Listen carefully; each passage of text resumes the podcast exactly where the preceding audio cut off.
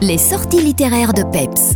Bonjour, je suis ravi de vous retrouver pour vous partager deux nouveaux conseils littéraires. Allez, c'est parti, on commence une nouvelle fois par un roman belge, Ring Est, de la namuroise Isabelle Corrier. Dans ce polar, le corps d'un homme est découvert sur une aire de parking à proximité du ring de Bruxelles. C'est le point de départ d'une intrigue sombre et rondement menée. J'ai par ailleurs beaucoup aimé le personnage d'Aubry d'Aubancourt, un juge d'instruction dont la vie privée est particulièrement compliquée et qui se retrouve en charge de cette affaire avec la volonté de tirer son épingle du jeu. Le ring bruxellois est lui aussi un personnage à part entière de ce premier roman franchement réussi. Et sans transition, on enchaîne avec un roman engagé et résolument féministe.